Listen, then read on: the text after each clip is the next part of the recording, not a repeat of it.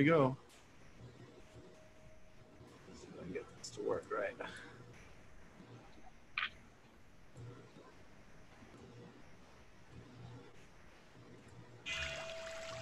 Right. Hey guys, Steve here. Potent Ponics. Today we're going to talk about Gr- gr- gr- growing with fishes.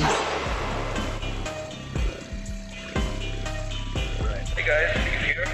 Potent Ponics. Today we're going to talk about Gr- gr- gr- growing with fishes.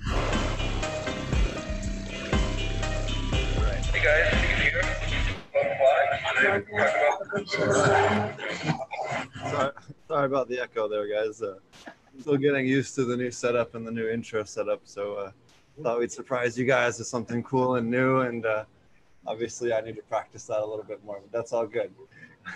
Thanks everybody for joining us today on the Growing with Fishes podcast. I'm Steve. Uh, today we have the uh, awesome Wayne Justmann, one of my best friends out in Cali. Steve, good evening. Nice to see you all. It's Yeah, nine o'clock there, by the way, correct? What's up? It's, you're in Oklahoma, so it's nine o'clock there. Yeah, just about. Yeah. Okay, all right. Yeah, no worries. No, we have we have sunshine and smoke in our air, and I'm not talking about the good smoke. With all these fires around us, uh, uh, I really have smoke. And Steve, something that really bothers me a little bit, and no one's just no one's talking about it yet. Our farmers need to have crop insurance. How many years that do we have people that raise these crops and they don't have insurance when they're when they get destroyed by fire? Anyway, some folks in Sonoma are hurting right now, and I got a call today from somebody what to do about it. That sucks. That's a, a great topic. We'll, we'll get into that here in depth in a minute. Um, uh, we also have uh, Roger from uh, uh, I Love Growing Marijuana. How's it going? It's going great. How y'all doing tonight? Great to be on the show. We have a little short, interesting show about the upcoming conference that Steve and Marty are going to put on virtually. It's going to be great. Yeah, apparently I have a Facebook tab open that I forgot about. There we go. No more background noise. Uh, we also have Marty. Thanks a lot for joining us, Marty. you guys, how's it going? Marty and I are uh, putting on the virtual aquaponic cannabis conference on October 3rd and 4th. Uh, we'll have a bunch more information on that soon. But um, we have some new speakers. Uh, Wendy Cronin. Uh, um, make sure I get. I'm sorry. We have um, uh, George Pate will be joining us uh, from um, Kentucky State University, doing a talk at the as well as one of the new speakers. Uh, and then we also have, and I want to make sure I pronounce her name right. uh, Cronenberg.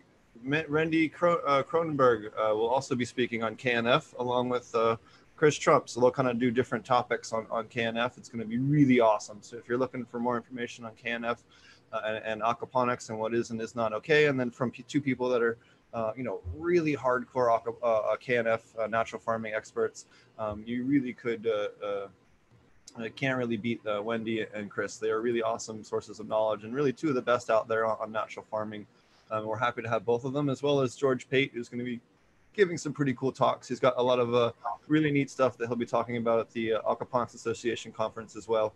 Uh, so definitely be sure to check out both of his talks as well at both conferences. Not not everybody knows that uh, Chris Trump has done aquaponics too. And we've had him on the show. He's talked about it a couple of times, so Oh yeah, be interesting to uh, to see what he brings to the show. It's going to be fun. He's always a great guest. He's been on quite a few times. And, um, so we don't we don't encounter a lot of guests that have also done aquaponics. So shout out to Chris. oh yeah. And I, I talk to Chris at least two or three times a week. He's a good friend of mine. So. He shares a lot of knowledge. Anytime you need him, he, he's there for you. Great, Oh yeah. great guy. So, uh, Wayne, tell us a little bit what's going on. You were just talking about how uh, farmers, or, or cannabis farmers in particular, uh, really don't have a lot of options without paying some of these really exorbitant um, insu- insurance companies, if that's even an option where they are or in their markets. And it's, you know, a lot of people don't realize that the, these people have have no options. You know, normal farmer can apply for crop insurance, assuming that they're planting on the traditional planting schedules, and uh, these cannabis growers just have have nothing that they can fall back on. And not only, I, I just had contact yesterday, Steve, with a uh, a friend of mine who has a dispensary, and they had insurance, uh, and they were one of the people six or seven weeks ago when the melee was going on, uh, and and all the robberies here in the Bay Area were going on, and um, they filed a complaint I've got an ambulance coming by me. Hold on a minute. Not a problem. Uh, Anyway, there we go. Anyway, um, as I said, they had a- an insurance company. The insurance company won't cover the, uh, the loss. I, I mean, we're getting, you know, uh, we, we in this industry, and Steve, you and I have been around for a mo- moment. We think, oh my golly, you know, this is legal and we can grow so many plants and, no, look at us, we can do this now, et cetera, et cetera. Really? Really, for the price that we're paying, our farmers are hurting, our dispensaries are getting robbed, our patients right now don't know what the hell to do and, all. And, it's just, it, it- it's tragic right now. It just, it's really tragic all over a plant. And you and I have discussed that before, all over a plant. and, and a lot of the medical markets suddenly don't have any more supply once it goes rec um, because every, you know they, they immediately push it all to that, that higher sales point and then suddenly people that had access to medicine no longer have access to medicine uh, is another big thing that happens as well with these regulations and they're getting pushed out of the way. You know, I, I, um, uh, about seven or eight months ago, there was a colleague of mine, Mikey Barbette. I don't know if you know Mikey, who was a champ. Anyway, um, he was told his time and my time are done. You know, it's now recreational cannabis. Our time as medical proponents of cannabis, et cetera. Well, you know, we're it's it's biased now. It's now let's let's make some money on this issue. Uh, Steve, you and I started, all we were worried about making sure somebody felt better.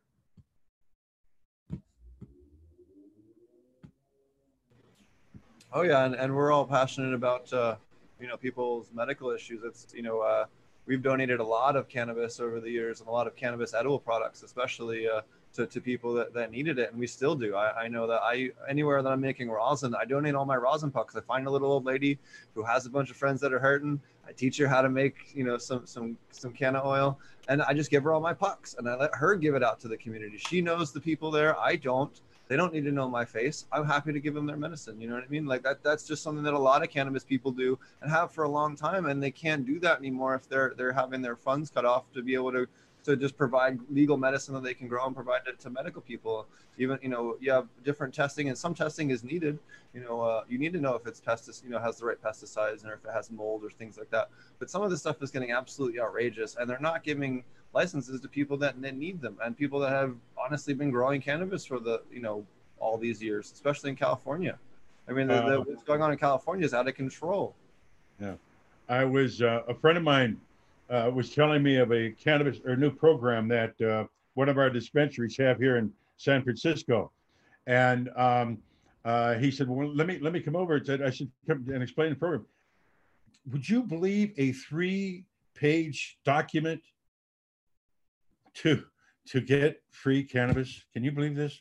And I'm thir- I'm 75 years old, uh, 33 years HIV positive, and I've got to fill out three pages of information that I kind of qualify for the medicine.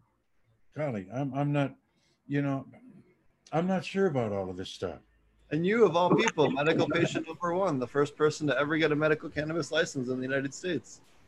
Well, it's just, you know, there a lot, lot of folks don't know that story, and especially now, Steve, you go into these dispensaries, they don't know you, they don't know me, they don't know Jack Herer, they don't know Mary Rathbun, they don't know Dennis Peron, they don't know 215, and maybe in a way you can't blame them, but yeah, I, I, might be the first patient in the United States that got a card from a government government source, uh, but still, it's it's what about these other patients that go into these stores? You know, what, what about their needs?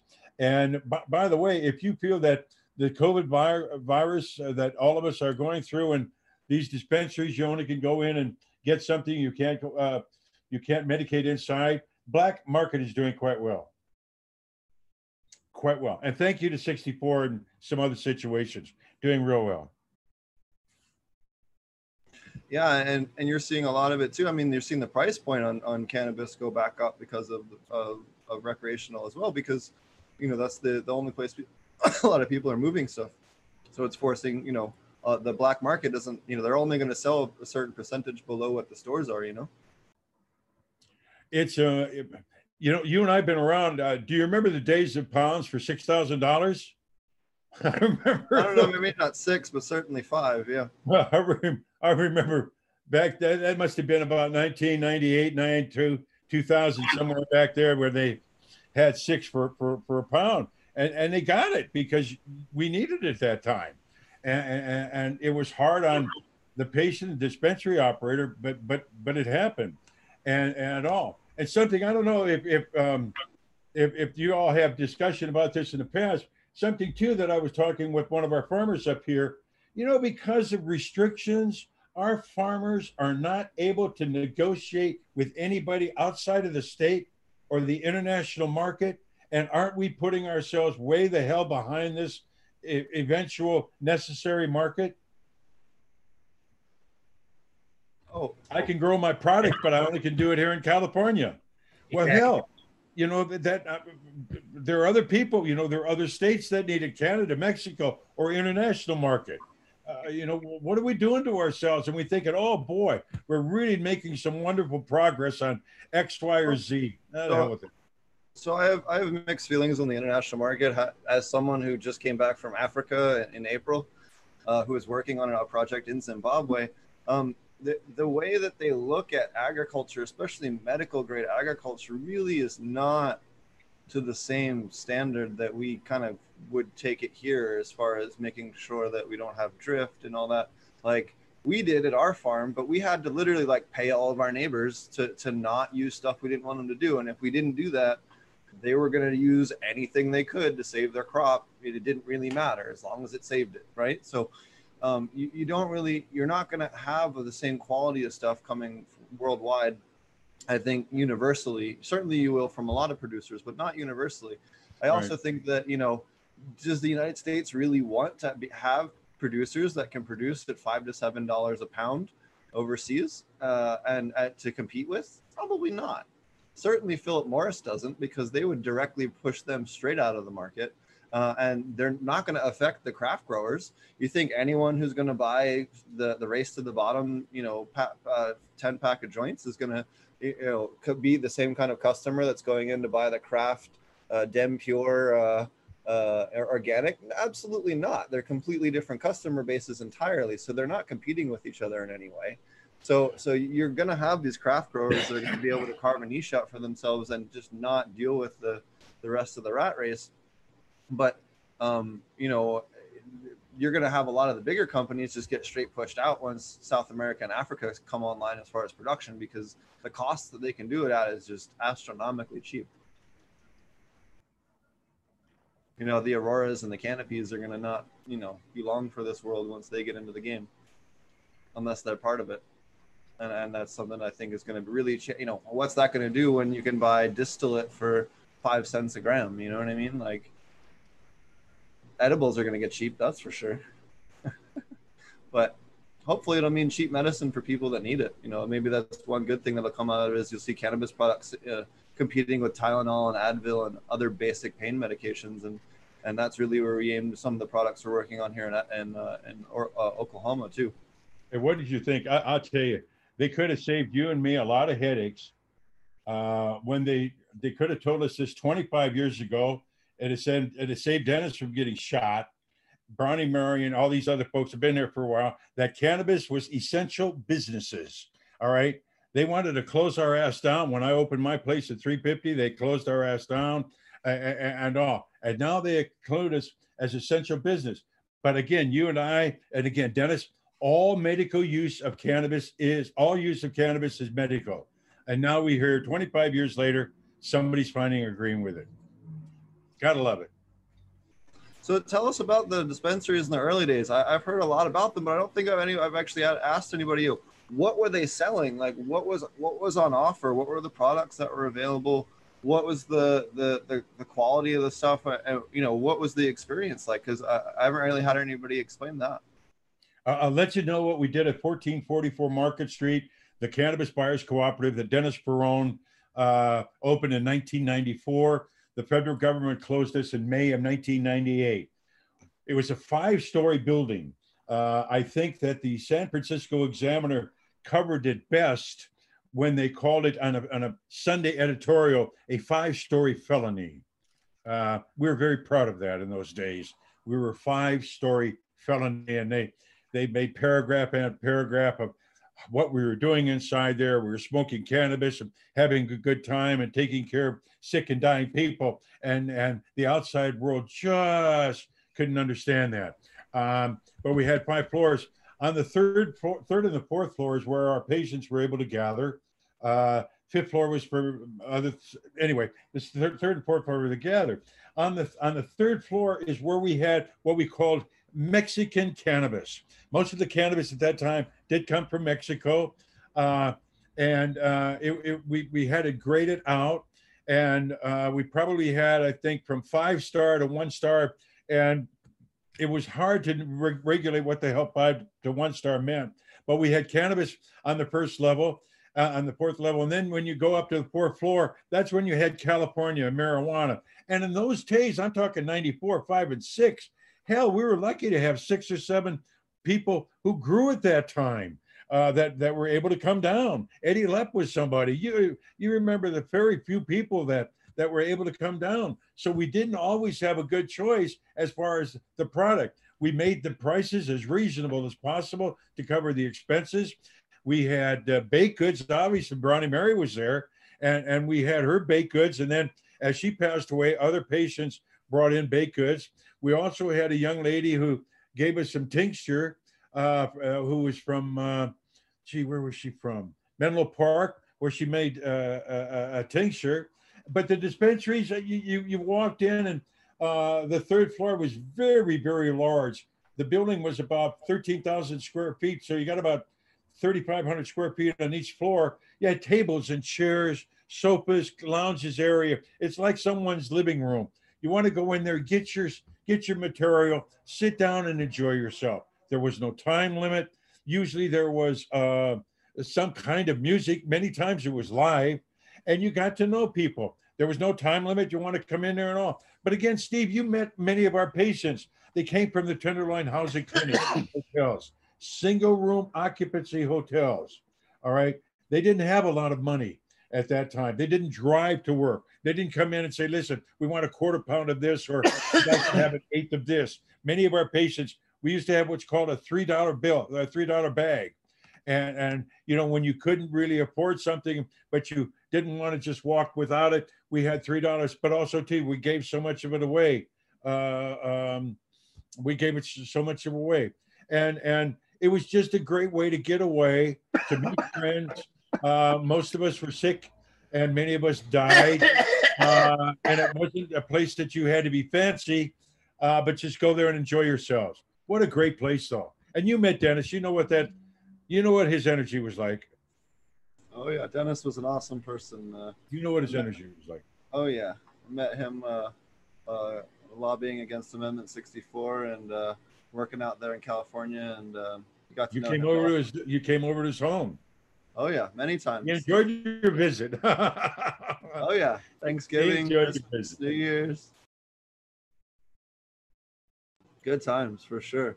Um, man. what uh, uh, so uh, what are some of the other uh, uh more interesting events? Uh, you uh, last time you were telling us about uh the when you guys were up at a house and the, the police showed up and you guys had all kinds of fun up there. You were you were giving them a hard time. Uh, what's another good story? Uh, a good memory that you have uh, might be a, a fun, interesting thing. A lot of people don't know about some of the early days. There's a lot of people that you know haven't had a chance to hear a lot of the, the things that went on back in the day, or maybe don't know, or maybe they're just just turned 18 or 21, don't really know how crazy things used to be.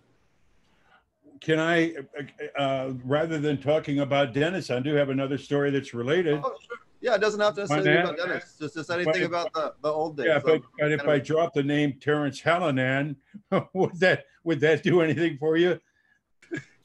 sure, whatever, right. whatever you want to talk us about. Terrence Hallinan, for those, I met Terrence Hallinan. Was he was a supervisor for the Board of Supervisors in San Francisco, and that was in 1987. Uh, he was on the he he was uh, a district supervisor till the mid 90s when he ran for and successfully won the district attorney uh, position in San Francisco, which he held for three terms. Terrence Hallinan was Terrence Hallin was invaluable to Dennis and any of us that were in the movement at that time. Please understand why. Being the chief law enforcement officer at any time and for any reason of his cause, he could have come to us and said, Not in my town. And he could have cut us down. We've got counties now in California that they don't allow anything about Cal- uh, about uh, uh, uh, cannabis. Uh, same situation here with with uh, San Francisco. He is and was the chief law enforcement official, and um, he could have cut us down, but he didn't. He was very very supportive of what, Dennis was doing, of what Bro- he knew Brownie Mary, he knew Jack. In other words, that was also helpful. He knew and was part of the players uh, and and all. So anyway, let me get to the story. So, and I've known, I knew Terrence. He passed away a couple of years ago, but I knew him. So anyway, we're we're going to a NORML conference in in Tiburon, which is just over the bridge and and, all. And Terrence uh, uh, uh, picked me up, and he was with his his uh, uh, wife and his daughter. We went over, and George Zimmer and a number of people from uh, George Zimmer of the Men's Wearhouse and uh, some uh, uh, Keith Stroup and a number of people were there from from NORML, and I had a great evening, et cetera, et cetera. So we drove, we we, we come home, er, and he comes across the bridge, and they were staying in the uh, in the avenues at that time. And so Terrence said, "Wayne, I'll give you a ride home, but let me drop off uh, the kids, or my wife and the kids." He said, and he did. And he said, "Listen, wait here while I go get a joint for us." Uh, okay, so and I'm he, he running in here now. Here's a guy like I've known since about '87, and it's got to be now 20 years. We've known one another, and I'm thinking to myself, let me play this dude. man. I'm sitting next to the sitting district attorney, the chief law enforcement officer of the city county of San Francisco. He just ran into us. Oh, and here he comes. Just came. here he comes. In the door. Wayne, hold this while we get going. Closes the door, et cetera, et cetera. He said, light this thing up. And I'm thinking to myself, I'm sitting with the chief law enforcement officer in California, in San Francisco, in a county car, all right? And he's driving me home, a- a- and, we're just we're medicating. And I'm thinking, I'll never do this again. I mean, how how how often does this stuff happen? Uh, uh, I, I I can tell that story about Terrence. He'd love the story anyway because he enjoyed it. But there was a crazy story. We were able to do that in those days, uh, only because we were friends. I we had great respect for one another. But he respected everything that we were doing in the cannabis community. Many times he came to my dispensary at 350 Division Earl uh, while he was the district attorney, and of course he came to Dennis's dispensary while he was the DA. What a great supporter! Just a great supporter. But there's a crazy story for you. I got a few others too, but anyway. Hey, whatever you, whatever you feel like sharing, man. We we love to hear about. Again, a lot of people don't know about, you know, the how things used to be and how you know the, you know, uh, uh, what you know, um, uh, uh, how what was the one that uh, the lady who got arrested for transport it was Pebbles, right? Who got for for transporting it? Yeah, Pebbles Trippet and, and Brownie Mary, Mary Rathbun. They yeah. got do they, you want to do you want to tell about a little bit about them uh, and and what Well, happened? Mary, with- Mary, Mary Rathbun, uh, she was um, uh, she was an elderly lady in, her seventies when um, uh, she became active in 1984. She was caught transporting cannabis to her home in, in, in Marin.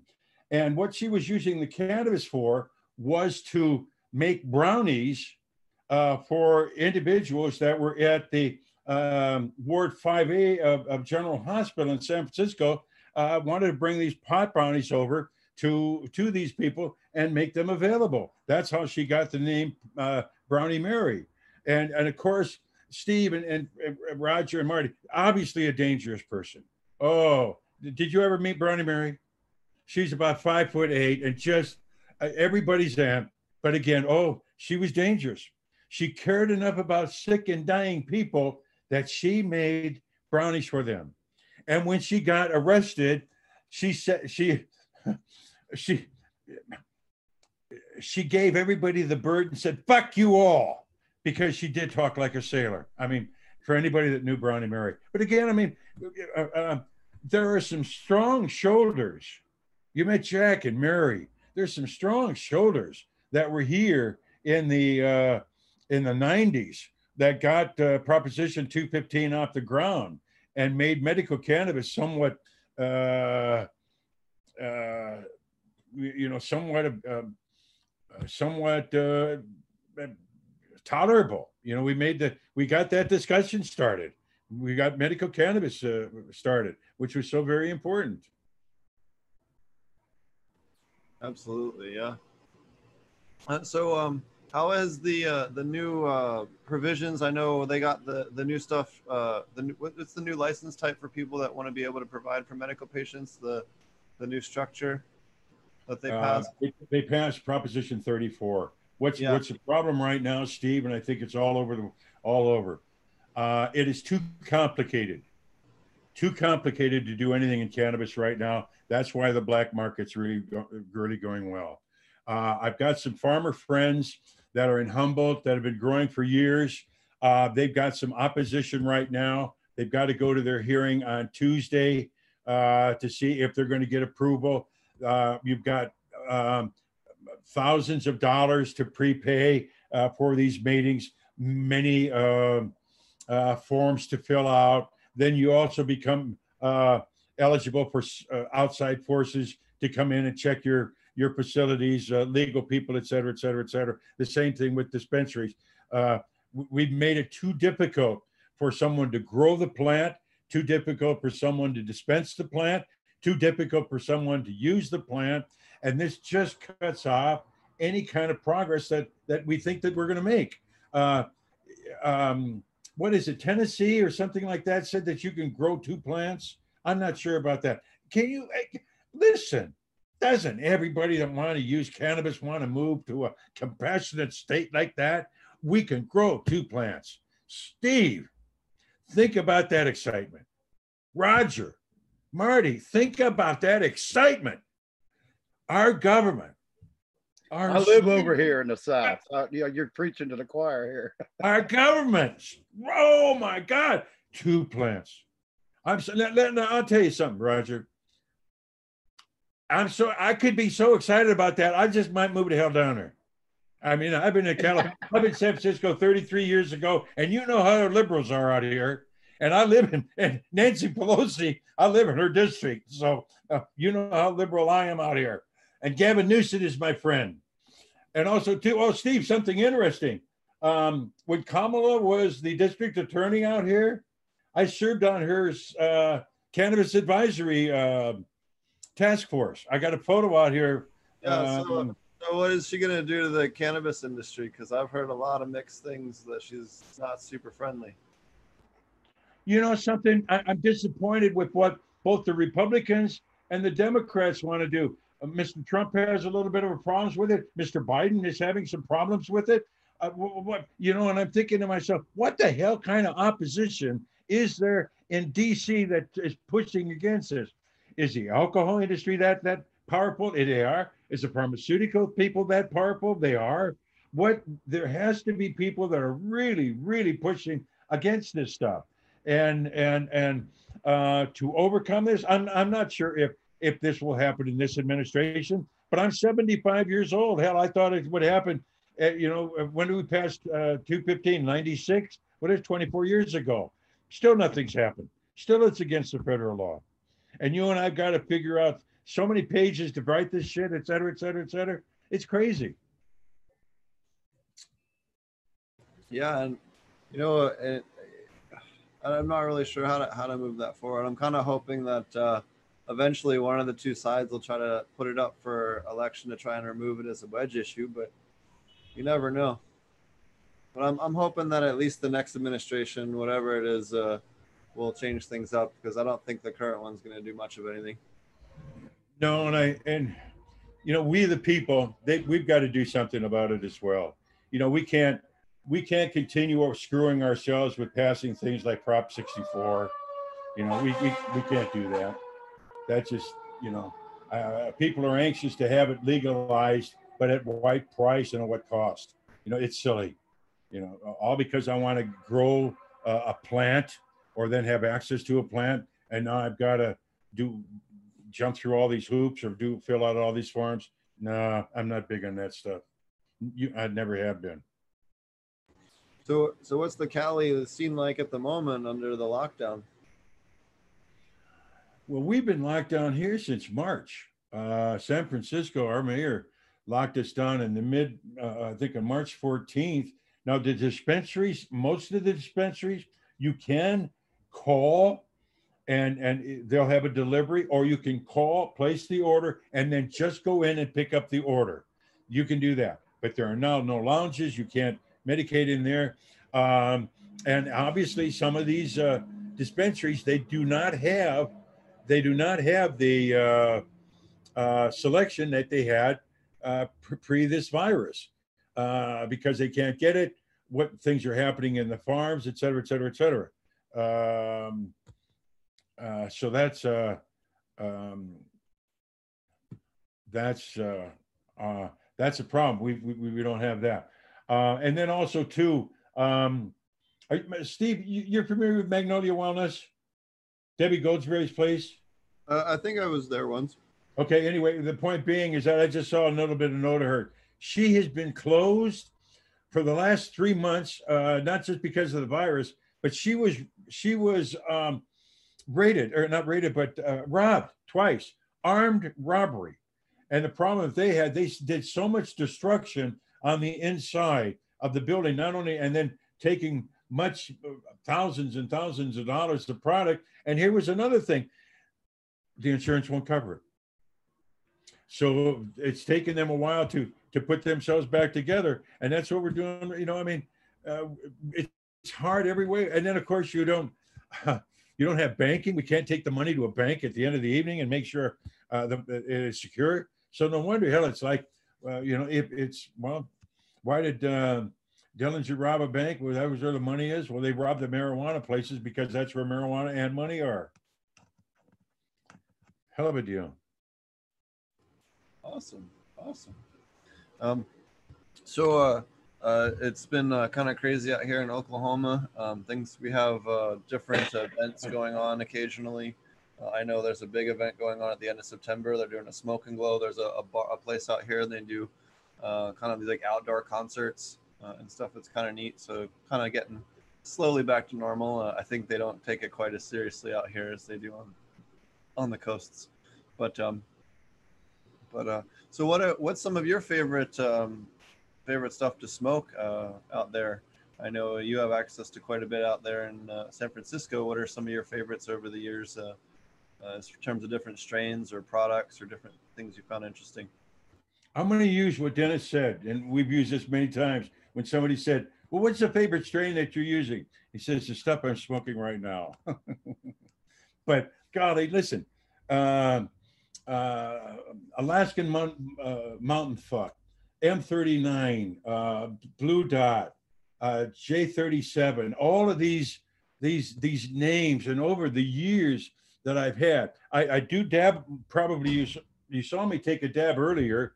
I, I do dab, but I do have marijuana and flower over here, so I try to keep things mixed. But I'm really fortunate that I do have uh, access to some pretty good cannabis. Um, and, and all and again I, I, I, it's hard to say what my favorite is because I, re- I really don't even know what the hell I'm smoking right now as far as the flower. You know, just like somebody will give me something and I don't really ask too much about it. The only thing I do know it's going to be good. that I know. And I'm fortunate in that regard. Folks take care of an old man.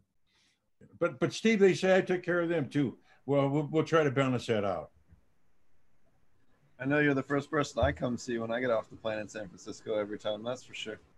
Well, we've been friends, and I've got great, I've got great admiration and respect for what you do. I it's always fun hanging out with you. I don't I don't think I've ever had a single time where we hung out and I didn't end up just like dying laughing at least three or four times. You gotta have I some good time. We were at Emerald Cup or something, and there was some some guard is like, "You got to keep your, your joint on this side of the line," and you're like dancing and, and keeping the joint like like gyroscopically on that side of the line, and then like leaning back. it was funny shit. I don't know. So many different fun things that we've done over the years, and hanging out with uh, hanging out over at the castle and all the different fun stuff. So Great simple things, though, and that's the great thing about this plant. And for us that use it, we see how it can be a common denominator to bring people together. Because again, one of the things that you and I can share is this plant. We can share this plant. And that's a great thing that we do. And we do it all of the time. You know, somebody asked me one time, uh, uh, and over my time, they said, Wayne, do you think that you've given away more pot or you smoke more pot? And I said, that's a that's not a nice question because I like to smoke, but it, you you and I give the stuff away. That's what it's about. That I mean, for me, that's what, and I'm blessed that I get it because the people who provide it for me give it to me. So I give it to other people when I have it and I have access to it. And Jesus, I'm happy to press it out. And folks know that I'll do that. Here, Wayne, here, here's such and such. You, you know, you go just like you said, you know who the players are that need it. Oh yeah, absolutely. So what um where do you see kind of things going forward as far as uh, uh, legalization or, or efforts out there in California? Are things going to be kind of stuck for a while? You think I've heard talk of a revision bill. Uh, do you know anything about that, or have you heard anything about what's going on out there with that? The cannabis Uh, Reform Act. Hold on, actually, I, I brought it up when uh, Mr. Supreme was on the show last week. Let me uh, see if I can find the name of the paper here. Hold on a second. On this paper, shoots. Uh, I thought I had it on here. No. Anyways, I thought I had it saved there, but um, there's a, a cannabis a hemp. Is it the Hemp Restoration Act? I believe uh, Jack Herer's son was involved with it. Hold on. there's a couple of there, there are a couple of things that that are are, are being considered. Um, I'm really not sure. Uh, We, we certainly have screwed things up here in California, but my, my my thought is this: no matter what the hell we do, we have to look at a larger larger thing. Until and unless this plant is taken off the schedule, the federal government and anyone that opposes whatever the hell we're thinking about can drop that card on us and say it's against federal law. That ends the discussion. We've got to get this thing removed. That's number one. And once that's removed, or in addition to that, we need banking access. We need banking access. Uh, uh, um, like like I said to you, some of these facilities several weeks ago, not only did they lose product, they lost thousands of dollars because they were able to get, get access to safes and things of that nature, and and money was there. Uh, you know, I know how much money we used to store at 350 Divisadero, and hell, that's 20 years ago, a- a- and all. Um, but but you need to have the banking industry, or we need to have banking things. One, get it the hell out that schedule, and then two, remove banking. Then I believe you can sit down and start talking.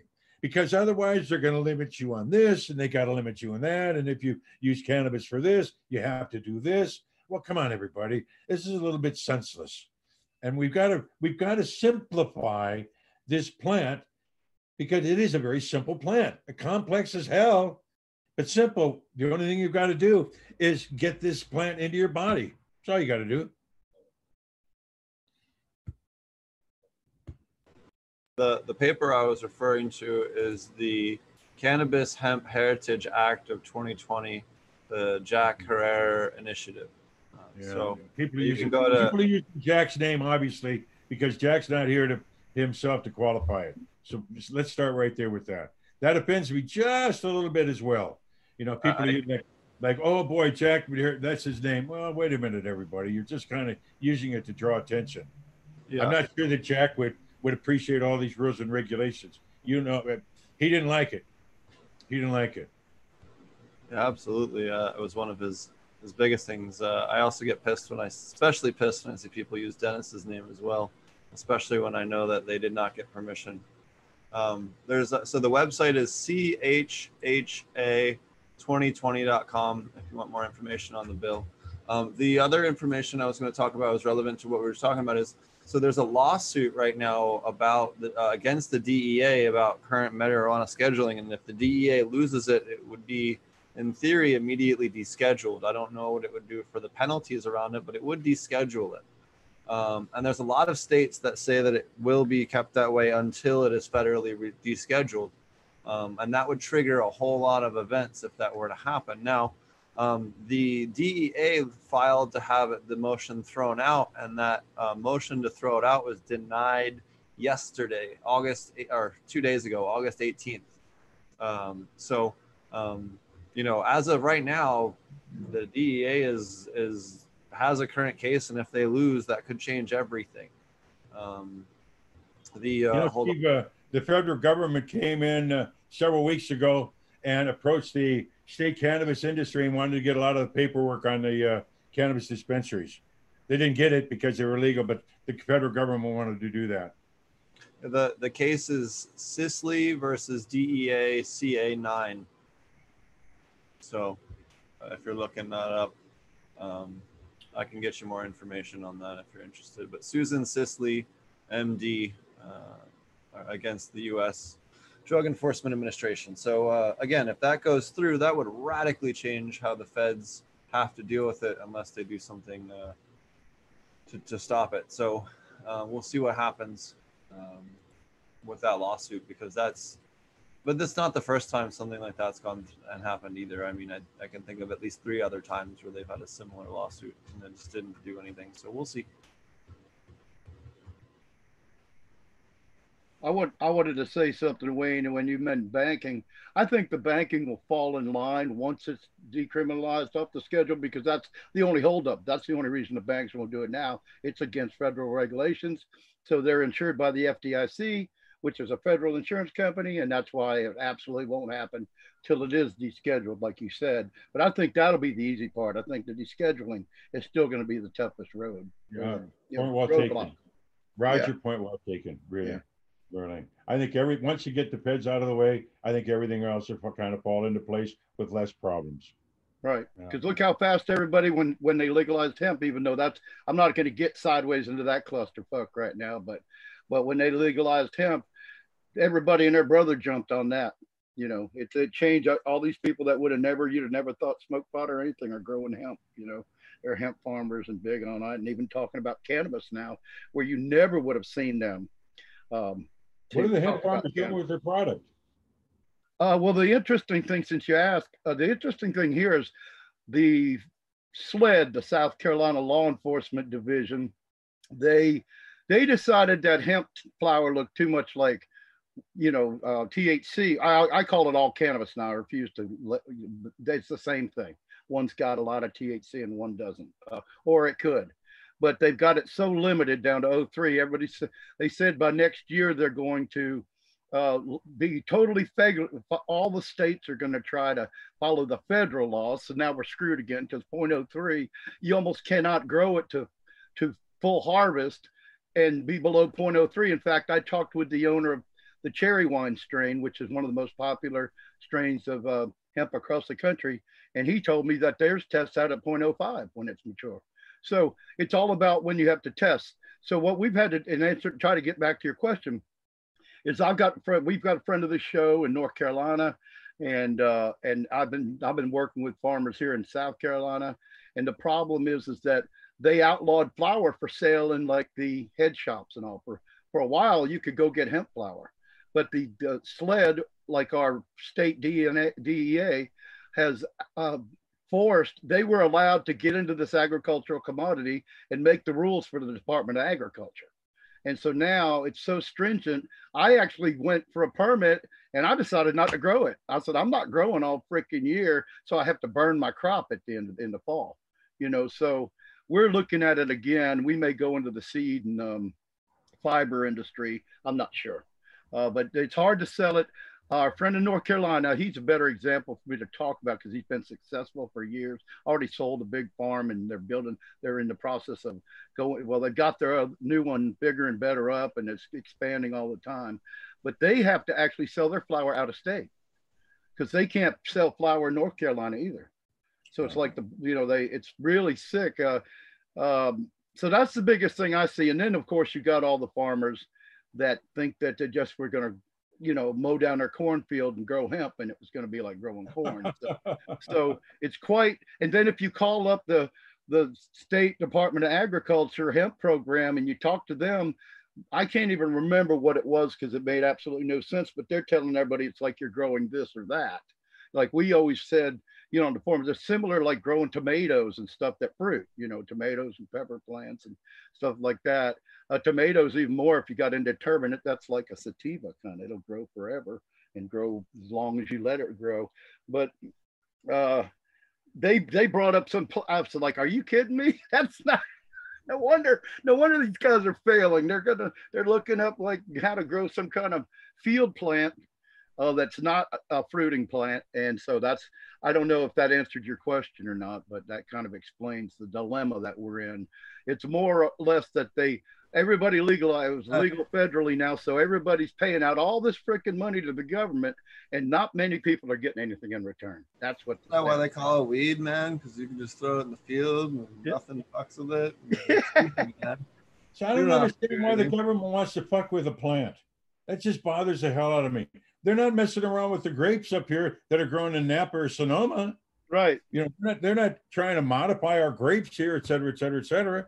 And, and do you want to, do you want to, oh, it's, it's too, uh, the THC is too much or too little, or uh, CBD is too much or too little. Um, let, let the market decide all of that. We Yeah. don't need government to have more restrictions. What the hell What is do you- wrong with us? What are your thoughts on zoning laws around CBD and THC to prevent people from getting pollinated? The laws on what, please? Some people have proposed zoning laws. I know in Oregon, people really like to debate this one uh, about you know putting CBD growers into certain zones if they're going to do outdoor uh, in order to prevent pollination to uh, medical growers. We've got to protect the grower. That's number one. Whatever can be done to protect the grower. I, I'm I'm a farm boy, born and raised in Dubuque, Iowa. When I looked out my bedroom window, and I think I told you this, I watch cows growing, cows grazing, and corn growing. So I understand what it is, and I I, think that's one of the reasons why I got a college degree and got out of Iowa. Being a farm being a farmer was not all that easy in those days, and I'm talking in the 50s and the 60s but I don't think that we need all these re- regulations and restrictions. Um, but we must protect the farmer. We got to protect the farmer. So whatever it's going to cost, that's reasonable for the farmer. I don't want outside people to decide these things. Have people that are knowledgeable. Let them sit and decide what the hell it is. Not a lot of elected people or people that just serve for a little bit. No, let the people that have the voice and are affected by this, they're the ones that should decide. They have the experience. They've got the skin in their game. Well, so that you know, I, I think we can all agree that we need to get the guys from weights and measures to make sure the scale is right, and then we need to have some type of uh, pesticide and mold inspection, and then we need to have some type of hey, what inputs are you using, uh, so that you're not using something completely insane. Uh, but other than that, what what do we need any more regulation than that for? And I think that you know, taxing it at the same rate as food or any other type of agricultural good up to that point is perfectly reasonable, but not for medical patients. You know, if you need it for medical, then you shouldn't be taxed. You know,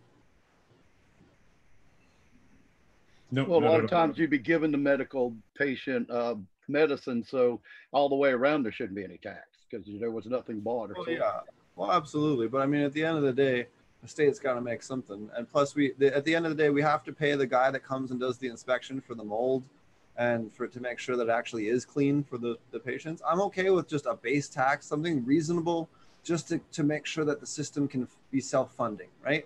I'm, I'm not opposed to that. And maybe I'm, I'm a little bit out on that, but I think that I'm okay with it if it just pays that guy's salary and, and the other regulatory people that are required to, you know, just keep track of it. But uh, and, and I'm absolutely okay with them cracking down on people that are, you know, you know, if someone's using myclobutanil on it, they should go to jail. You know, I'm okay with that because they're poisoning people. But but at the same time, you know, if uh, but they should not be.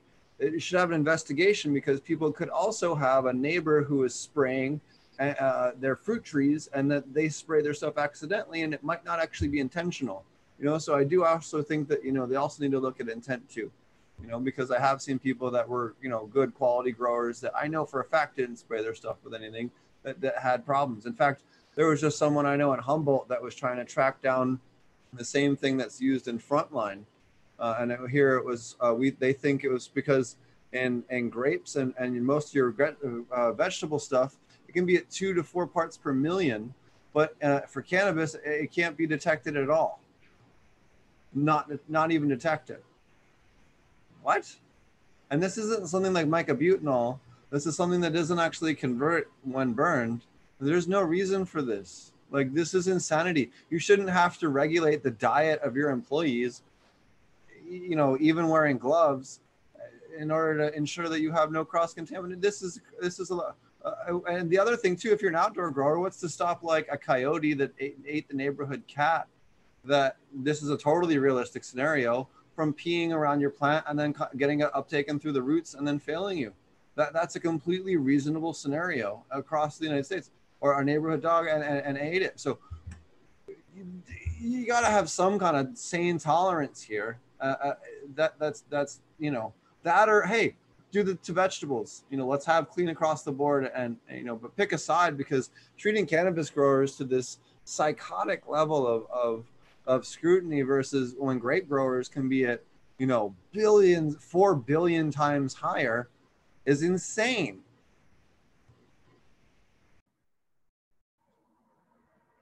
on on something that's not even dangerous That's something. Um, Proposition 215, written in 1996, says that with the doctor's oral and written recommendation, you can cultivate and possess cannabis. 251 words.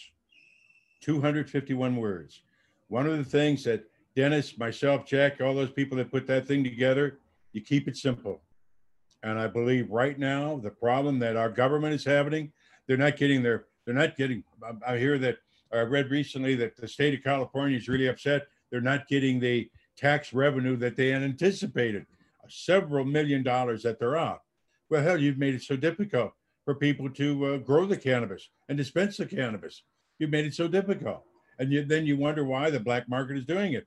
You keep it simple. There's no reason why I, I as a patient 33 years HIV positive, 75 years old, that I got a I got a three page form to sit to figure out before somebody can give me cannabis. Oh, I, I miss.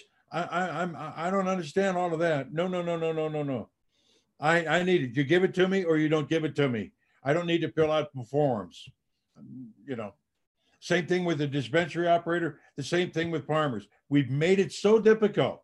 Roger, the same thing down in your area so damn difficult that it's so hard then to we we want to obey the law but it's so damn hard to do so we want to follow the law but then you've got to cut a corner here or cut a corner there so damn hard Well, not only that, but when was I given the opportunity to vote on where they put the opioid dispensary in my neighborhood? I never got a vote on that. Hey and didn't uh, oakland just approved uh, the sale of mushrooms What's that? oakland california just approved sale of mushrooms Holy crap! I might have to move. Yeah, Well, no but- shit. the thing of it is, is that, but I don't know where they're store, what their things, et cetera. If there are stores where you can buy it, et cetera, et cetera. But it was approved last year in a, on a vote. Yeah, probably a wormhole. No, I'm just kidding. I don't know, my friend. Um, so, uh, what else is uh, anything? Uh, any, you know, what are you? What are your predictions on the end of this uh, this virus scenario? When do you think they're going to open back up out there in Cali? Um, let me see. We're we're we've got about a, ten more days of August, September, October, November, four more months. Uh, I would not be surprised if they canceled Thanksgiving and Christmas and New York and, and New Year's. Wouldn't be surprised at that. Um, I wouldn't be surprised that wearing a mask is going to be required or suggested probably through the end of this year.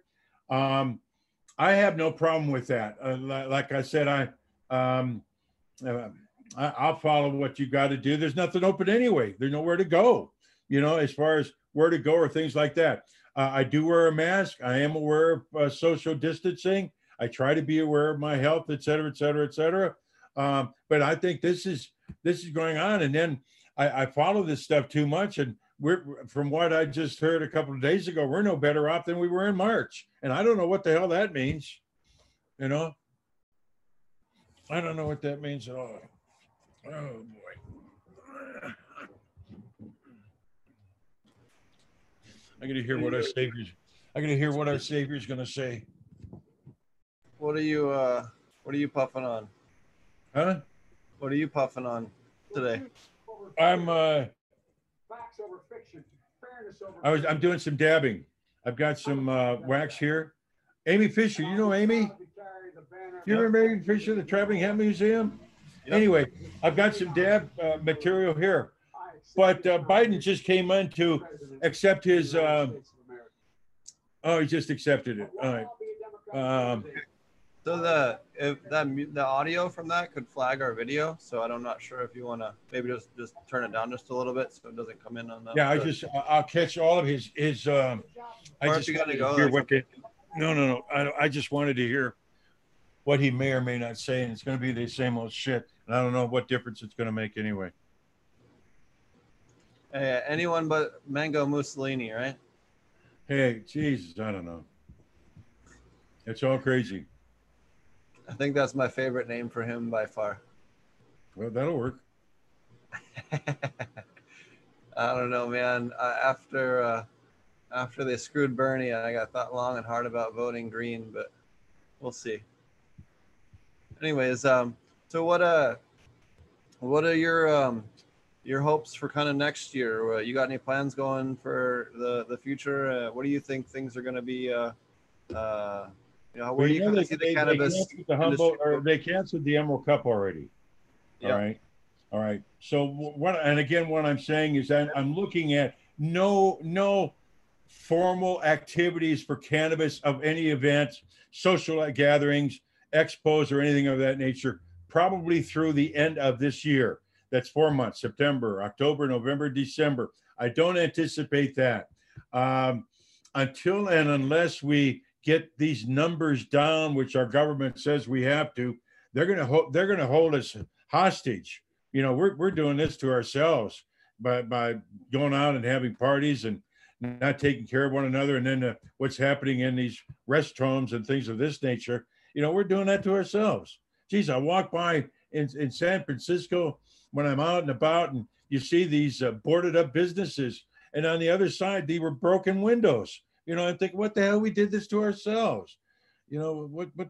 Any anyway, anyway but but I, I don't see a lot happening until it's all it's uh, it's uh, probably till January February, and until unless we really do something about it, and then also too what the uh, what the results of this election will be, and, and all. And either way, I'm not sure what the hell difference is going to make. Um, uh, we're just you know just take it one day at a time. That's all we can do right now. At least it's what I'm trying to do. I'm getting old, Steve. Jesus. I thought, you know, anyway. your your second coming of what you said everybody saying it was just as bad as march is because there were too many poor leadership in the idea that we should be take precautions and and too many people about 48% of the country thinking it's their free right by the constitution not to wear a mask because they don't want to and that- Fifty-two that's percent of people. This is interesting. Fifty-two percent of the people who were um, uh, polled will not take a vaccine, even if it comes out. Forty-eight percent will take it. Fifty-two percent won't. Uh, think right. about that shit. And that's the be same thing. That's the same thing. How many people will wear a mask or will not? Because well, it's my right to wear a mask, or I don't have to wear. You know, it's. I mean, I, I don't know. And again, as an older man, I'm not sure what the hell to make out of our society. I do know this. If we think that we're all that smart and we're all that progressive and civilized, either you're fools or you're a damn liar. Mhm. Really. I I know that uh, after my sister uh, almost died of the flu shot, I think I'm definitely would not get it at least for the first four or five years. I would get it once I know that it's safe. Once I'm people aren't be one of the dying from it, right? I'm not going to be one of the guinea pigs on the Yeah. on the vaccine. And the thing of it is, I, I, I don't know about you guys. I, I got nothing else to do but sit here and watch this damn television in front of me. So one of the things I do in the morning is I turn it on and see what the hell's happening in the world.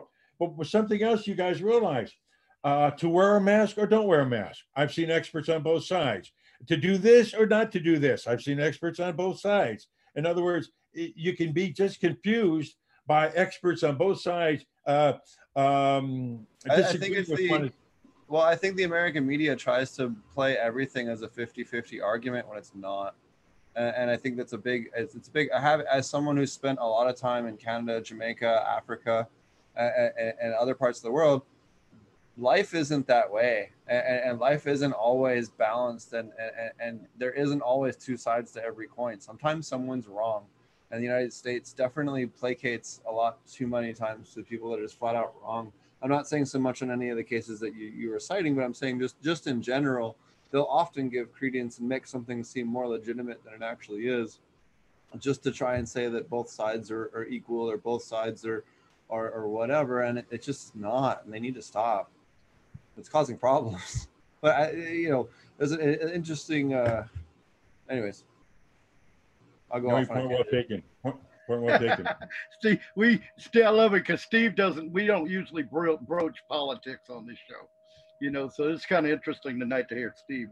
You I'm know, not trying to get too. I'm not trying to get too political, but right. That's I know. I know you're holding back. But definitely some dumbassery going on at, at, at the government level. Yeah. I don't think, regardless of what party you're on, I don't think anybody agrees that things are going smoothly right now.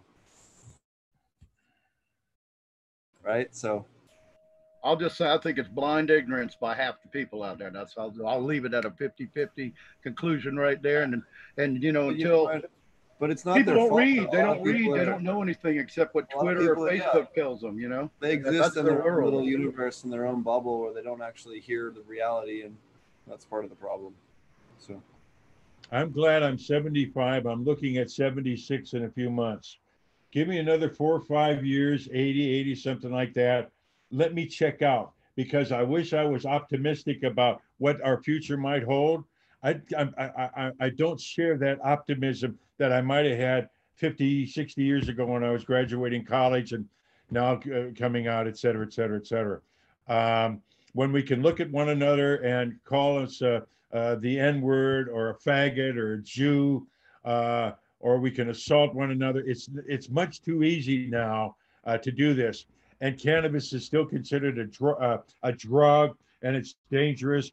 Uh, and, it, and, and we still it, the the Earth is still flat. The moon is made of cheese. So at least some of these things are are still uh, are still solid out here. Yeah, no, that is one nice thing. It has been nice to see kind of the cannabis industry kind of purge a lot of those more negative aspects out of the the general community here, especially as it's grown and become more, more, um, I guess, uh, adult and more. uh, Maybe not adult, but more corporate. Probably is the better way to put it. Uh, in general, it has purged a lot of the uh, more hateful people. Uh, you don't really see them around anymore which is nice. Not all entirely, but certainly a lot of the people I can remember seeing that have had a lot of controversy are no longer around. A lot of new faces, uh, Steve. There's just so many, but uh, there are not a lot of us old people left that really or that are involved in it anymore. They really Well, just. Um, most of the people just burned out. Oh yeah, that that that that's true. That, no, no, no, that's true. You know, or our, our health issues. You know, I look at all the number of friends I've gotten, and of course Steve Kubby, he's got health issues, and other people have passed on. Pebbles has got health issues. Eddy Lepp has got health issues. I've got health issues. You know, some of the people that are there from day one or day zero, rather fact. Oh yeah. Well, uh, uh, yeah. Uh, what's going on with you uh, in your garden there, Roger? You got anything going on in your garden, or you just kind of? You got looks like you got a hurricane heading your way before too long. I heard about that earlier, but I didn't get a chance to look out and see where it was. Or I guess I'll be able to do that on some kind of news program later on. Um, well, we just um, we've been working on the greenhouse. We went out and cleared some more the other day. I'm waiting on a, uh, a shipment of uh, tubular, uh, square tube steel for my sidewalls, and then we're going to complete the greenhouse once and for all. Got the got my two rolls of six mil plastic plastic out there in the yard you know, just waiting to be put up. I'm I'm so excited about it. And uh, other than that, not a whole lot. Just trying to keep up. It's been raining here like for three weeks. You know, it's uh, it's been every time you think you're going to get something done, and it's it wasn't even supposed to rain yesterday, then it poured half the day. Um, but uh, other than that, no, it, it's it's going good. Got a lot of plants started and all.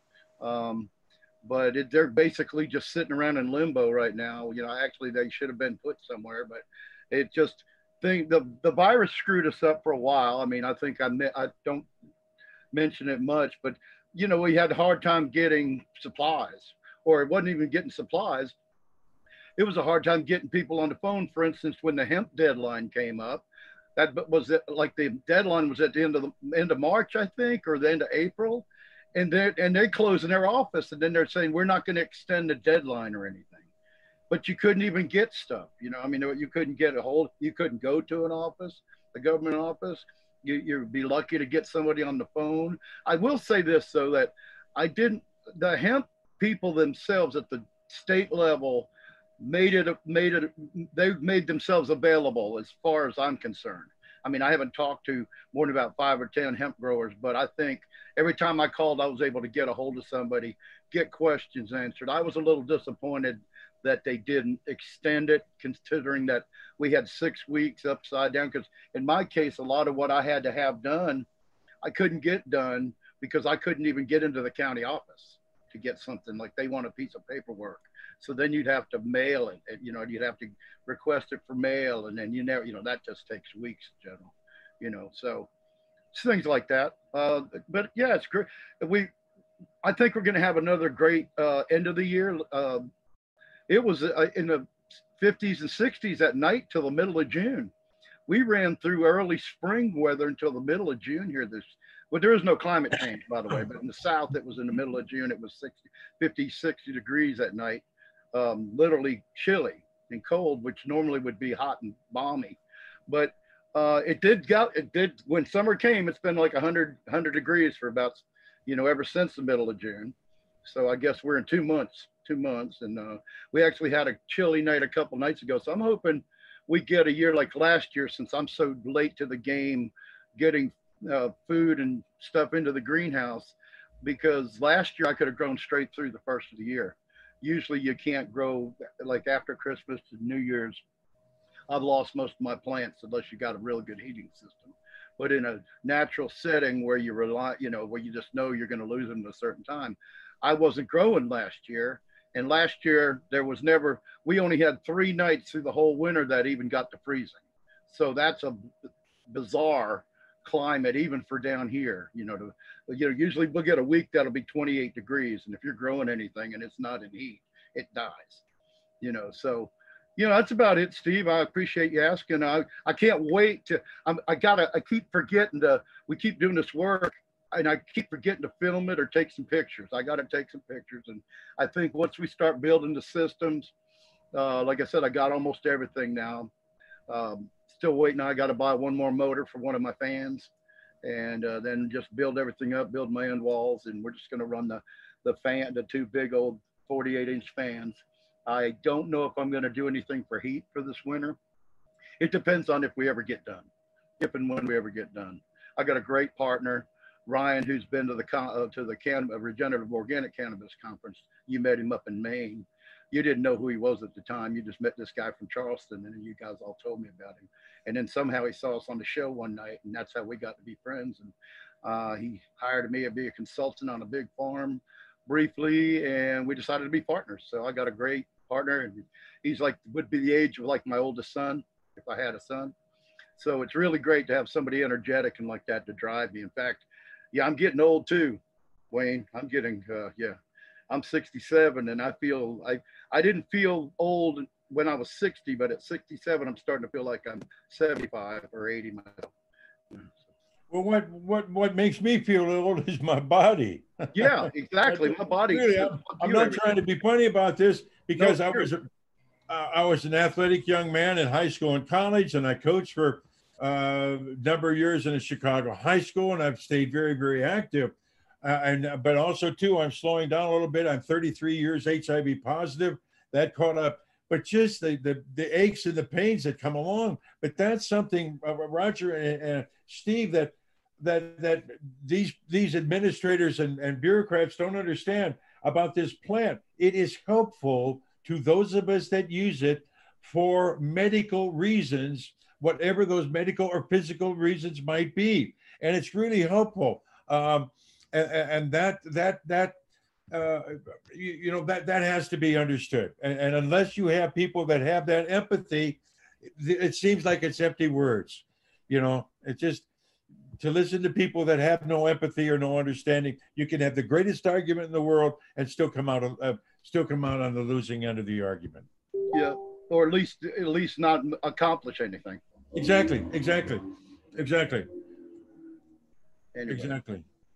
Yeah, yeah, but I know you're still. You're right. It's the body. It's like like my back and hips. They just and uh, even my you know like I've never. Well, I was an athlete. I was a scholarship baseball player. I was off you go. scholarship to the Citadel, but I I did enough of military, so I kind of bypassed on that. But yeah, I always was athletic myself until about you know in my fifties. You know, when I started getting. Well, I, I call it somewhat laziness, I guess. there was nothing to do when I moved out here in the country.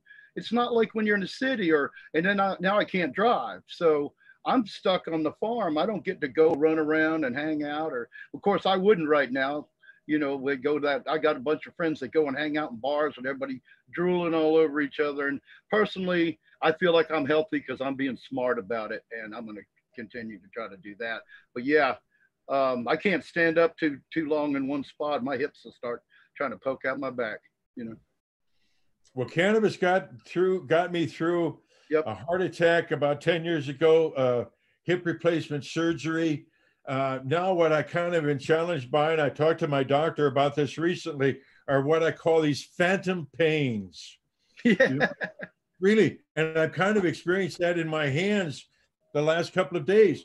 Th- They both hurt. And I think, well, what the hell did I do to hurt these things? Yep. And maybe in a few days they'll be gone. It doesn't hurt all the time, but they come and they go. These quote phantom pains. I have no idea what caused it, no idea how to how to get over it. That kind of is an instant. And then I'm thinking, am I this is just a mind fuck. I don't I can do that too. Well, isn't that kind of what fibromyalgia is? Yeah, yeah, yeah, yeah. I Now, mean, have like these pains that can't really Right. can't really tell why, but Yeah. it, they're there and they're And I have suffered neuropathy, both hands and feet, because of uh, being HIV positive. That's one of the uh, side things that I've had experience is that. But these phantom pains are in different parts of the body, and like I said, they come and they go. Uh, they'll be time, oh, damn, that hurt, and gone as quickly. Yeah, and the cannabis helps. I know that for me too. Oh, it certainly does. Uh, Steve gave me some dry THC that really I used so so well years ago. And and again, any product that that was cannabis product is for me uh, it's helpful. You know, Yeah, my friend gave me a, a, a little vial, a nice vial of uh, uh, CBD powder. And it comes with a little scoop in it, and you're supposed Yes. to maybe put it in a little water. I just drop it on my tongue, should And that- it under the tongue. and and man, then I and and it's not really, it's not any kind of. Uh, it allows you to when the first time I did a couple scoops before bed, it was the first time I'd slept all night, and I can't remember how long. It That's wasn't right. it wasn't putting me to sleep. It just relaxed my body enough that I was really able to sleep. So I, I can see it. I, a lot of people don't even realize, well, I don't want to mess with CBD. It doesn't get you high. Well, I'm high when I'm not hurting. Here we go. There we go. I just like feeling good. I feel I feel 10 times better and I'm not high. I'm just feel I, feel- my body's feeling good right now. So yeah. It helps. It definitely helps. I, I can't wait to see it progress, but I don't know. Like we said, there's no telling. It should have been done. And in fact, it hadn't been done yet still. It's just gonna be, you know, who I remember the one president that was going to, but then the he was gonna sign was it was it Carter? Carter was going to actually sign marijuana to be legal, but then they had the big cocaine wars, and he couldn't jump in like with cannabis, and and when they were having a war on when when the war on drugs started, you know, which we know how much screwed up that was, but it was all because of cocaine that Carter didn't sign, you know, push and sign for marijuana to be legal, and that's the only choice chance we ever had. You know, I wish some of these organizations, marijuana policy, uh, marijuana policy project, drug policy alliance, Yeah. whatever the hell they might be, I, I want why haven't they researched how cannabis became a an illegal drug to begin with? Let's take it back to the 20s and start the research there. Let's look at Harry Anslinger, who referred to African Americans as darkies. I wonder how they feel about that now. Uh, we're worried about these this cannabis that was coming over the Mexican border and the Right. Hispanic state, how they like that. And then, of course, that new music, jazz music that was introduced in the South. Uh, and again, take advantage of the white women. Hmm, Uh, why don't we look at that? And then also, too, the, the lawyer that said, uh, who the only lawyer to testify, I got a Hatch or something like that, the name. He said that he took a couple of hits of cannabis and he flew around uh, uh, the room like a bat. Now I'm going to tell you something. I, I, when I heard that, I thought to myself, everybody that I've ever smoked with, everybody that's ever given marijuana to me, or I've given it, I am pissed at at every one of them. Because you didn't I've get to fly around like a bat. Exactly right. exactly right. I pissed at all of you. You've never given me stuff that allows me to do that. I mean, it is so senseless. And I'm thinking when when we see what prohibition didn't work and why they had to do uh, all these other things, it's an argument that I think could be disabled. But we had some researchers just take this shit apart on how silly it is. And then that also too, well, why if it was such a bad thing in the 30s, why are we expunging all of these records now from people with minor possessions and cultivation product? Why is that being done? Well, I have It's a theory. It's not being done for medical reasons. No, I- I have a theory. Why- Well, first of all, back then it was all lies and propaganda, and the mar- name marijuana was meant to be go with Hispanic nature of their argument that crazy Mexicans and and like you said, darkies are going to be coming and raping all the white women, and that's basically part of it. But I'm going to tell you what my theory's always been: cannabis would take would have taken over the pulp and paper industry, the pharmaceutical industry, the fuel industry, there's all the lubricant and all of that and all those industries along with the fact that you know whatever reason other reasoning but it, it was all that propaganda by these corporations. Even william randolph hearst who was a big newspaper guy and pulp and paper and made his own paper for his own newspapers he was he was part of that. Big As time. I did- You also had the, the patent of petroleum-based plastics, uh, was Right. also in 1918, right around the same time. You right had, you also had a lot of turmoil going on in Mexico. So you had a lot of people that were just fleeing um, legitimate, uh, you know, legitimately fleeing war or fleeing war-torn areas, just so their kids weren't getting shot at and stuff, like legitimately, that were fleeing back to the United States. That you know, they had to find a, a way to to try and kick out, and a lot of them use cannabis as medicine. Hey, and And also too, this is this is down in your your area of the country. Eli Whitney, just didn't re- remember when he uh, uh, uh, put the cotton gin together. What a difference that made. And you're talking about the 30s, 40s, and 50s. You look at the Rockefellers and what they did with the oil, and the Pullmans with the rate uh, with uh, uh, uh, railroads. Railroads. All of these big people who were putting these money grabs together, uh, cannabis was left out um, for any kind of particular reason. But again, it was associated with with Hispanics and darkies. to me, that's what's again happening today. The the the pulp and paper company and the pharmaceutical companies and the fuel or oil or whatever is the, the you know where they the plastic they don't want it because it would be a, it will compete with them. And then people would actually see like we know that it's six times as strong as cotton. So you can make jeans out of hemp if they ever figure out how to make it not itchy you know which i think they probably already have i mean pretty sure but but you know, hemp looked like a sack for a long time, hemp clothing. But uh, I think we have the technology to do something about it. But I still say it's the same thing. They don't want hemp to be, you know, well, now hemp's here. So they're not going to really, really stop that anymore. Uh, on the cannabis side, well, that's going to, that, now that goes, even though hemp also does, it goes against the pharmaceutical companies. And my thought's always been for decades is that as soon as the pharmaceutical companies figured out how to, how to do it, or they get some kind of license so that it restricts what the Americans can, you know, American citizens can do with it, then it would be legal overnight. But see, they haven't figured out a way to monopolize it because everybody's got it.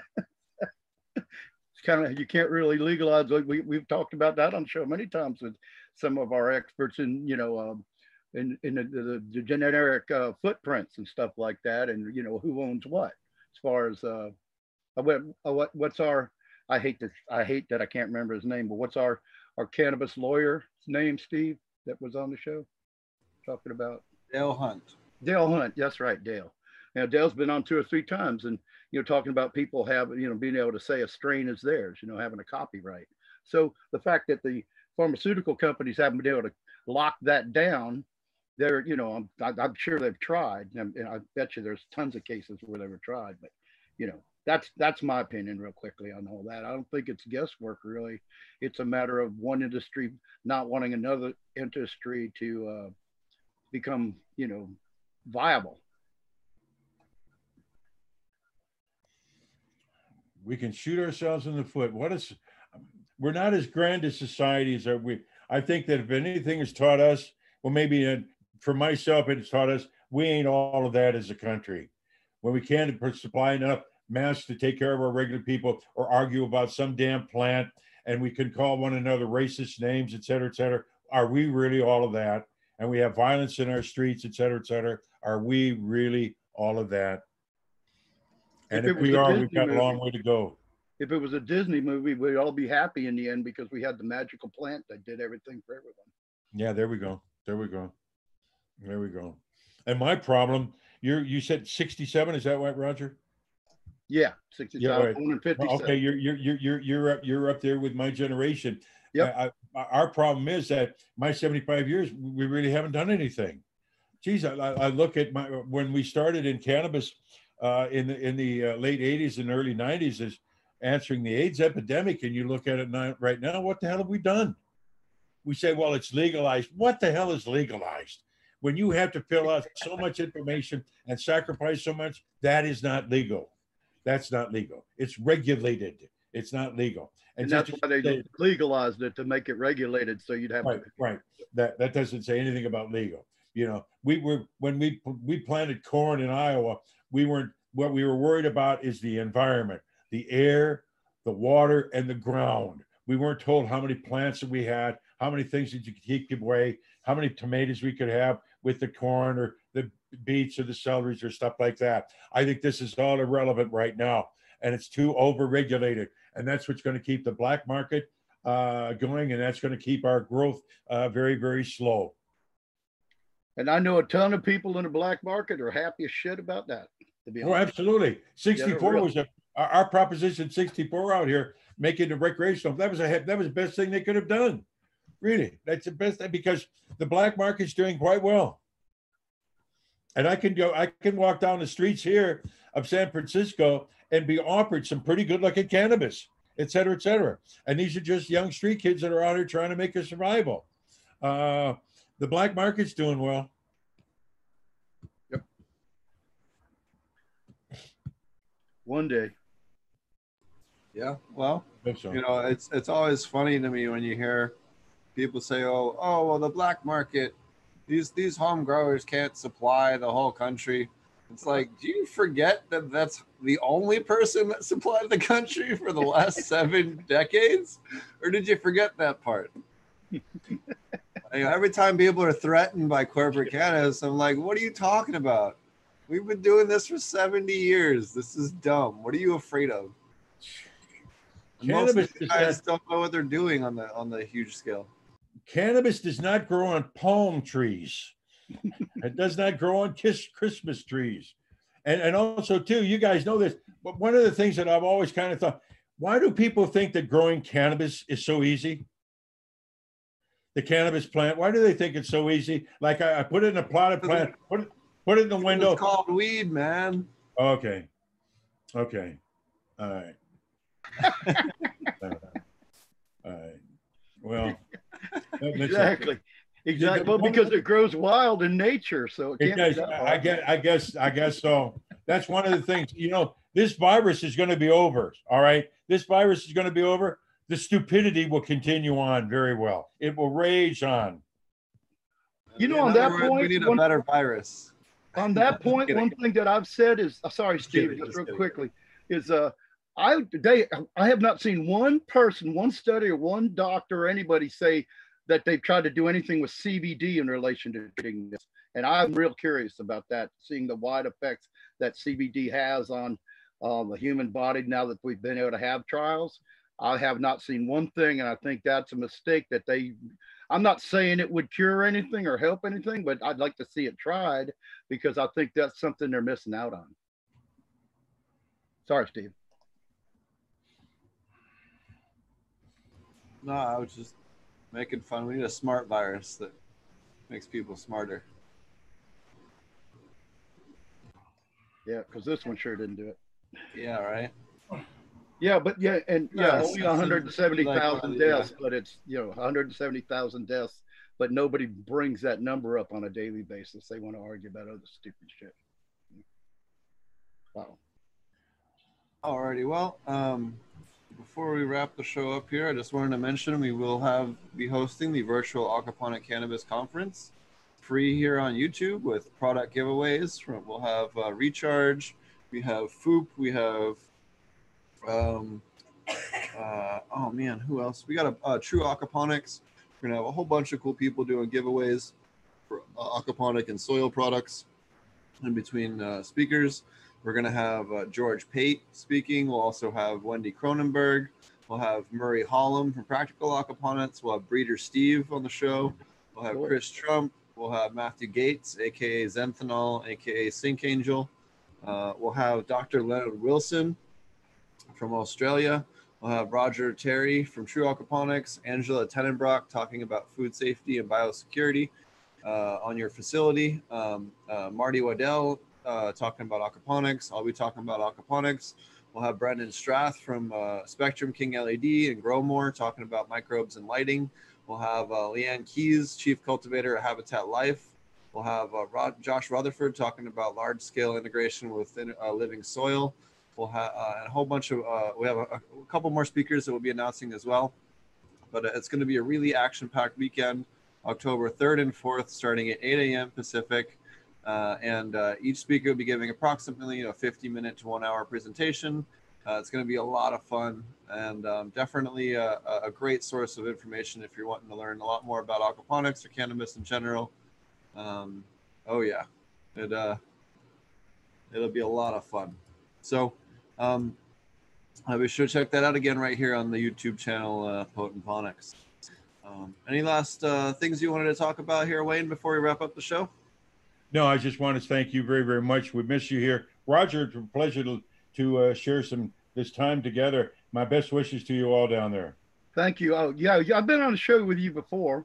Um, you know, you've been on this show before when I because I've been, you know, Steve invited me like a little over three years ago, about three years, four months. I think it was that about 40 months ago, and I was I, I pretty much was on uh, every show for about three years, and I because I remember a couple of your stories, so I thought I knew you from being on the show before. So, but I appreciate we got to really talk. I don't think we got to talk a lot last time. We got to do the old man thing and reminisce, you know, tonight about the old days, you know. So that was that was fun. They were good days. There were there were necessary days to lay down a wonderful foundation, and there were a lot of wonderful people that were involved, and also to the patients that that gathered the signatures and really occupied cannabis and made medical made, made the need of medical cannabis. Understand if we didn't have people that that that didn't need cannabis for medical reasons, they were HIV positive or cancer or something like that, we'd have been no better than drug dealers, you know. But but uh, our, our cannabis went to people who were were like I said in two 15 days oral or written recommendation uh, by a doctor for it. Uh, A lot of people living a better quality of life because of you guys. So thank I'm- you guys for doing all that back in the day. You know, I, I, I, have to admit though, I'm very selfish. I was diagnosed in 1987 being HIV positive. I'm doing it for a selfish reason. I need access to cannabis. I mean, that's that's what motivated me. And then and then what's also helpful, if I get it, that means a lot of other people can get it too. So I'm happy about that. Well, I also want to congratulate you on almost, well, soon, if you make your another five or six years, 44 decades of surviving with HIV when it was a death sentence in the beginning. So It was, it was. And you know something you're here now. you know, a, a side note of that, um, uh, Steve, uh, uh, Ken Hayes, who used to be its champ, I don't know if you remember him. He's down in, in, in Argentina right now doing some medical studies. And I had a couple of other doctors. You know, I have been pumping in a, a, a viral, viral uh, antivirals into my body for about 33 years now.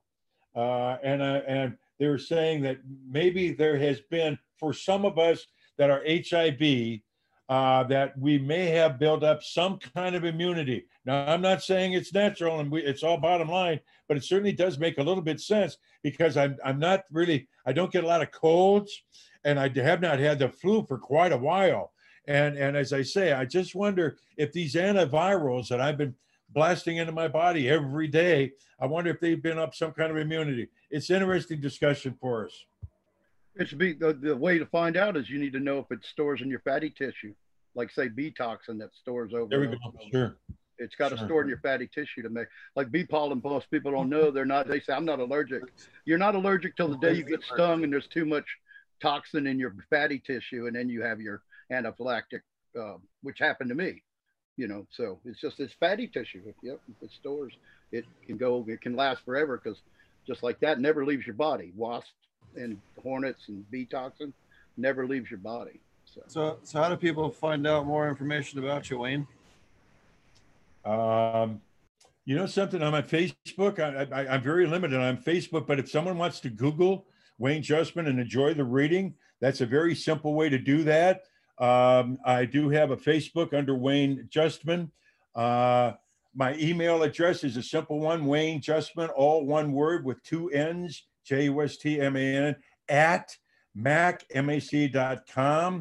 Um, easy way to get get a, get a hold of me. And if they've got questions or comments or just want to bullshit about anything, um, uh, I, I'm it. And also too, if they want to dab and get high, I'm even their better man. It's you and I have dabbed and gotten high before.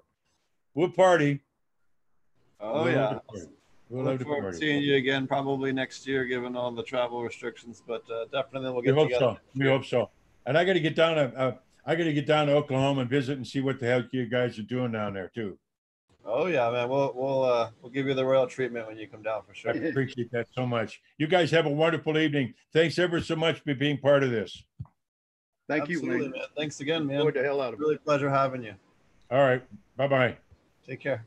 All right. Now. What about you, Roger? Uh, How do people find you?